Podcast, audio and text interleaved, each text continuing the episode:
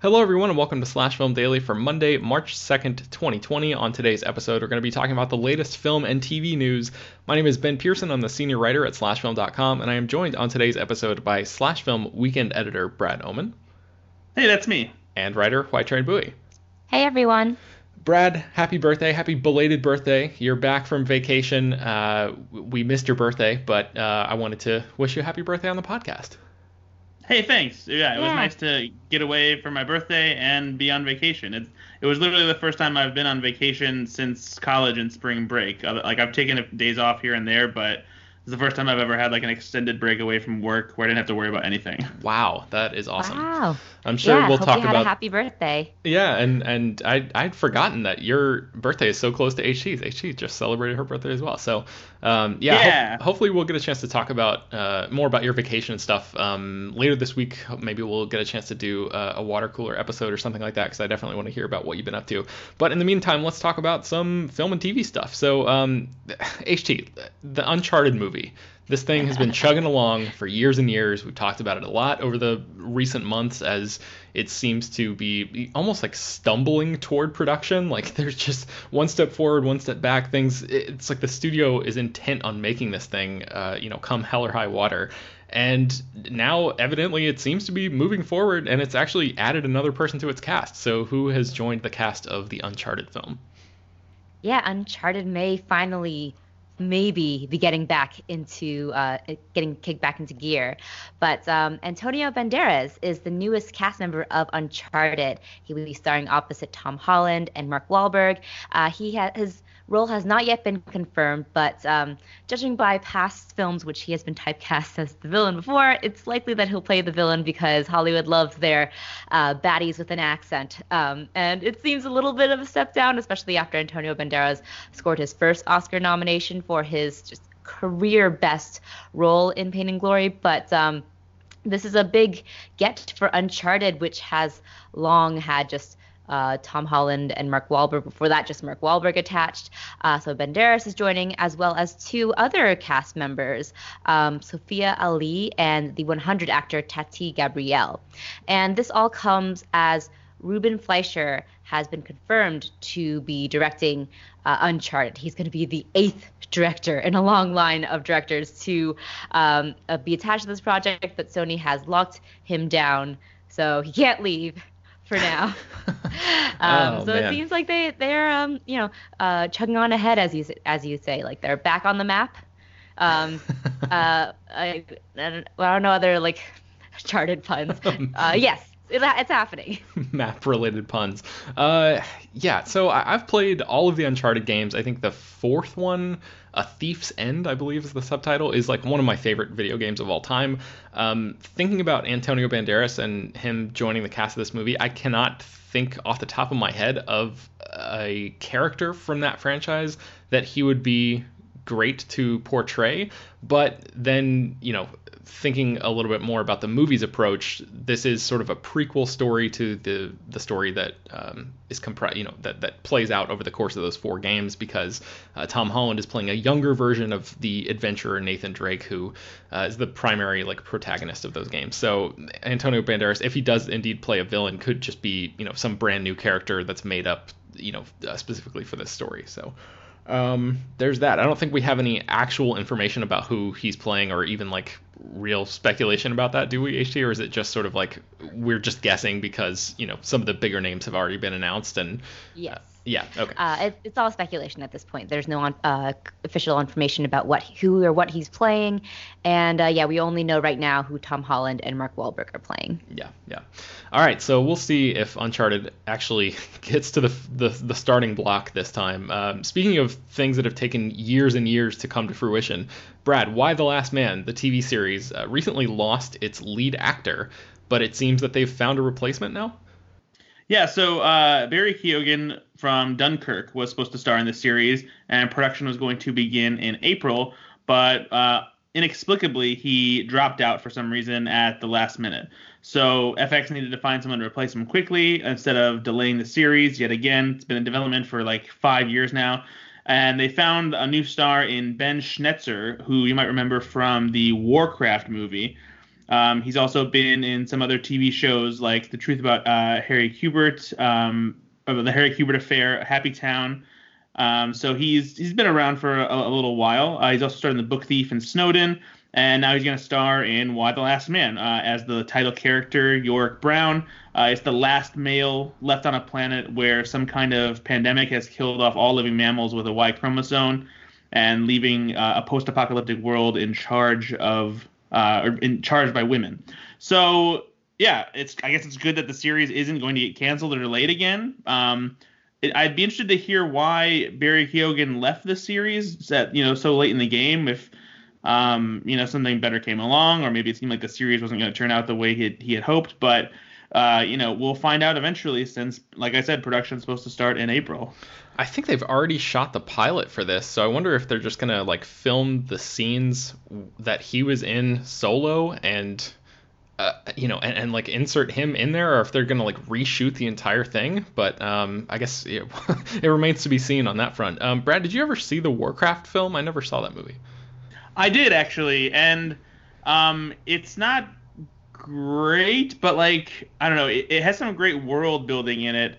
Um, but it just didn't really feel all that thrilling or exciting. It was weird because I remember leaving thinking like I wanted to spend more time in the world, but the movie also felt like it was too long, which was a weird feeling to have mm. afterwards. Mm-hmm. Um, but like I don't know, I liked how I liked how it really leaned into like the the fantasy, you know, kind of harder than some do. Um, mm-hmm. And Ben Schnetzer was, you know, he was fine in it for for what his role was. You know, it was a big ensemble cast, so he didn't have, uh, you know, tons to do. But yeah. you know, this will probably be the, um, I guess the most significant role he's he's had outside of that?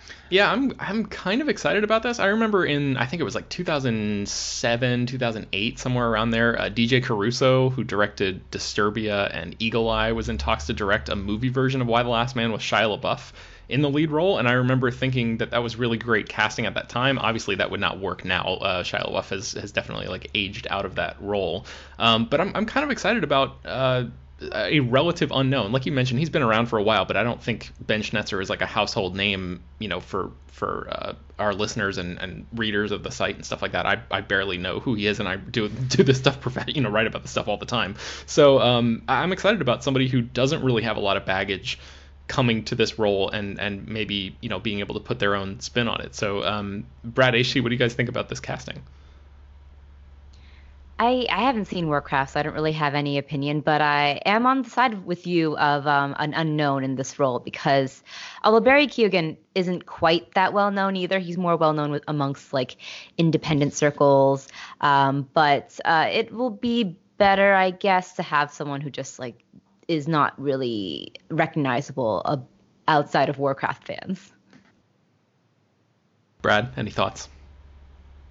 Uh, you know, I think I'm just you know, hoping that the series is good because this is, you know, a cool graphic novel and it's been in the works for so long. I just hope that it's done justice to whoever, you know, is is in the lead role. So I'm just I'll reserve my judgment until the, you know, the series hopefully makes a premiere on FX.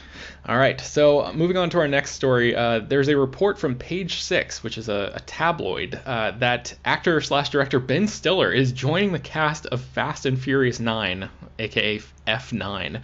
So I, I, before we go any further, we should preface this by saying that Page Six is not the most reliable source. Uh, they have been right in the past.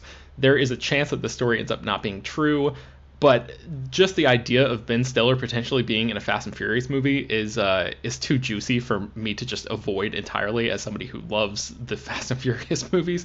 So uh, I just wanted to, you know, the, the actual report really quickly. It basically just says that uh, Stiller will have a role. It seems likely that he, he'll have a very small part, and he's due to begin shooting scenes in F9 soon, whatever that means. So we don't know anything about like what kind of character that he might be playing in this. Um, I, I, before I throw out a couple options that I wrote about in this uh, piece at slashfilm.com, I wanted to open the floor to you guys and just get your, you know, sort of gut reactions to Ben Stiller potentially joining. Let's just, for the sake of this conversation, pretend that the story is true. Um, we'll keep an eye on it, and I've actually reached out to Ben Stiller's representatives to see if I can get, you know, official confirmation and all that. So we'll update the article if uh, if we hear back from them. But uh, in the meantime, let's just assume this is true And what do you guys think about this? Uh, HT, what do you think about Ben Stiller potentially being in the Fast universe? it's so out of left field that I kind of love it. Um, ben Stiller, you know, is really a depth comedian, but he's also great at drama. But I think that if he brought some of that comedy to the series, which are, are already has such like a tongue-in-cheek uh, approach to its own elevated action that um, it it it could feel like a, fre- a, breath of fresh air. I could just imagine Ben Stiller just being like that normal guy who somehow gets caught in this roided out world and being like, what is happening? What is going on? And I think that would be a fascinating movie un, uh, unto itself. So, yeah, why not? uh, Brad, what about you? I mean, I think Ben Stiller is great, and I think that it's just weird enough to be cool. And, you know, especially since all the way back in 2000, he had that awesome cameo appearance in Limp Bizkit's music video for Rollin'. Uh, so I think if anything, you know, maybe he's just reaching back to his roots of, you know, just just loving, you know, rolling down the street in a in a sweet ass vehicle. Wow, I totally forgot about that. I should have embedded that music video in this article. That is a, a massive oversight on my part, but uh, a nice pull there, Brad. That's a man. Wow. Um, so really quickly, uh, you know, it, it's not unprecedented for a big, uh, high-profile comedic actor to appear in these movies. Both Ryan Reynolds and Kevin Hart popped up in small roles in Hobbs and Shaw recently. So you know, there's a chance that Ben Stiller could be doing something like that, where he basically just like you know comes in, drops a couple of one-liners, and then leaves, and doesn't really have you know much uh, much uh, effect on the plot overall. There's also I I kind of am hoping that maybe he's like a, a super villain, like some sort of secret mastermind behind the entire thing. Like Charlize Theron's character is um, her name is Cypher. She's this computer hacker that's been supposedly like pulling the strings for a long time, but maybe she reports to somebody. And um, there's in Hobbs and Shaw, there's this terrorist organization called Eteon, and uh, that movie ends with Eteon's leader speaking in this like mysterious garbled voice and basically saying that he's like you know Hobbs and Shaw are like on his radar now and all this. Um, so maybe there's the chance that Ben Stiller is that character, like the leader of this terrorist organization. Um, I had assumed that the bad blood between Vin Diesel and Dwayne Johnson would mean that these uh, the distinctions between the Hobbs and Shaw movies and the Fast and Furious saga movies are kept um, separate for you know just to avoid those two having to come in contact with each other. But maybe there's some sort of grand plan that ultimately brings it all together for Fast 10, which is supposed to be like the final movie in the Fast and Furious saga. So this could be some sort of potential setup for uh, a supervillain character. I'm just wildly speculating here. And then there's one more, my personal favorite option. I'm actually not going to talk about now. I just want to uh, drive people to the actual article because I think it's a lot of fun thinking about what ridiculous role uh, Ben Stiller might be playing in this movie. So um, I encourage people to, to check that out. So uh, in the meantime, let's move on to our next story, which is about the MacGruber TV series. So uh, Brad, A, can you believe this is happening? And B, what's the latest on this? I mean, I'm going to be cautious and you know not believe this is happening until it's actually streaming in front of me. Uh, we heard a while back that Peacock was going to be making a MacGruber TV series. Um, apparently, Jorma Taccone and Akiva Schaffer and Will Forte had turned what their idea for MacGruber 2 into a, a season arc for TV instead. Uh, so I'm I'm very much excited for that. But it sounds like maybe they haven't been given the official green light yet. Um, we recently uh, had an interview conducted with Will Forte for um, in conjunction with this Irish horror comedy Extraordinary that he is starring in. Um, and so uh, our own Alex Arabian interviewed Will Forte and talked to him briefly about MacGruber. And uh, he said uh, he talked to you just kind of about being excited for it, um, but he did mention that uh, that he's hoping that they let them make it. So it sounds like maybe even though they announced it, that it's not officially set in stone yet. I don't know if you know NBC Universal wants to wait and see how the subscriber outlook is when Peacock launches before they start digging in and greenlighting all these different projects.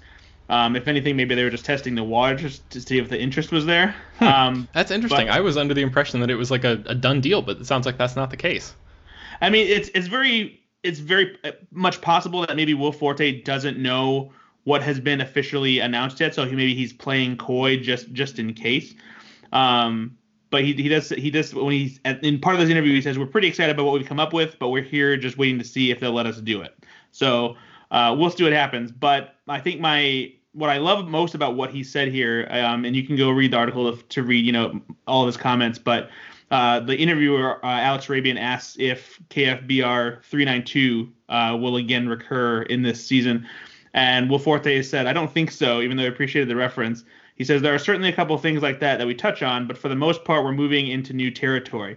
Uh, the tone of it is the exact same tone, but we just didn't want to make it be like a greatest hits from the movie. But people will be satisfied and grossed out enough, which is great news to me because I don't want them just to tap on what made MacGruber funny before and like retread jokes and make all these references for fans who loved it. I like that they're going in a new direction. They're not going to force stuff like that and that they have an idea that just is just more of you know MacGruber. So that's I think that's awesome. For sure, I'm excited about that too. Um, HT, have you seen MacGruber? What's your relationship with that uh, movie and and that property? I guess now. I have not. Oh man, you got to check that out, HT. It's so funny. Um, Brad, should we explain what KFBR 392 is for people like HT who have not seen the MacGruber movie? Um, I mean, if you haven't seen MacGruber and you don't know what that means because of it, I think you just need to go watch the movie to find out because it, is one of the funniest bits uh, in, in the movie, and I think it's absolutely that. I think that alone is just worth watching MacGruber. Yeah, I agree. Okay, good. Uh, all right, let's jump to our last story of the day, which is that uh, the Invisible Man director Leigh Whannell has uh, strike has, has struck a uh, a two year first look deal with Blumhouse. Um, Brad, what does this mean, and especially what does it mean for maybe the future of more Universal Monsters movies? Well, in general, I think this is just good news for horror. Uh, Leigh Whannell and Blumhouse have collaborated to great success before. Uh, they worked on the Insidious franchise together. They worked on, on Upgrade together. They've been a great team for a while now. And after the success of the Invisible Man reboot, uh, it shows that they're willing to do more. Uh, this is a two year first look deal that will give Blumhouse a first uh, chance at grabbing any projects that uh, Whannell will write, direct, or produce. And perhaps the most exciting aspect of this is if Universal is, you know, satisfied with the Invisible Man, which seems like it's going pretty well based on the 30 million dollar box office return in its opening weekend on a budget of just seven million dollars, uh, then perhaps Leigh Whannell and Jason Blum could maybe become the new shepherds of a Universal uh, movie monster universe, since Dark Universe didn't take off with the Mummy reboot that starred Tom Cruise so long ago. And based on the glowing reviews for The Invisible Man, I haven't seen it yet, but I'm excited to go see it uh, this week. It sounds like that that would be something that fans would very much like because uh, Whannell's approach to The Invisible Man is something that was modern, but it kept, you know, the the core, you know, scariness of the original uh, Invisible Man character intact, but made it uh, relevant to today's culture and contemporary times. And so, if he can do something similar, uh, even if he's just producing other Universal monster movies, then this could be the right way to uh, really ring in a new uh, cinematic universe for all those classic movie monsters. So I don't think any of us on this episode have seen The Invisible Man yet, but as you mentioned, Brad, it's it's you know getting very good reviews, and and I think all of us are excited to check it out. Hopefully, sometime very soon, maybe this week even. Um, but HT, I'm curious what you think about this because like uh, from what I understand, The Invisible Man is supposed to be sort of a commentary on like the Me Too era, and um, you know it's very much like about trauma and and it puts a, a, female character at the forefront and all of that and it, it's it sounds great and it sounds like a you know a, fantastic performance from Elisabeth Moss not as if we would expect anything else from her at this point.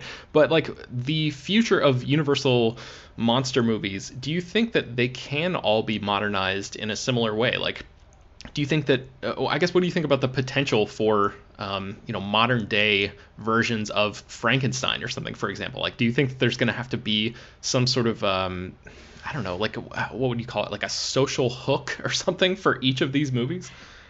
That's a good question, and I think that that it's possible with all the Universal monster movies. I think that each of the movie, uh, each of the monsters, uh, Frankenstein's monster, uh, Dracula, the Mummy, uh, Dr. Jekyll, Mr. Hyde, all have um, remain so timeless and have uh, sustained their pos- maintained their possibility their popularity for so long because um, they represent some sort of you know primal fear um, and they are very much sort of the the folk modern folk tales of our time. And those uh, again are proved to be very universal and proved to be very timeless. So i think that if you go take it from a clever um, and smart and sensitive uh, approach you could do it. Uh, i can't think of a lot off the top of my head right now but dracula has been done over and over um, in modern contexts. And like you know the, the whole idea of vampires and chastity and the um, the stalker and the knight uh, is something that could be done and um, has been done in sort of like more uh, satirical uh, sorts of ways, but it could be done in a more straightforward horror way. Jekyll and Hyde, definitely something that you could um, do. You could uh, modernize with its idea of the dual personalities and our id and, or ego taking over.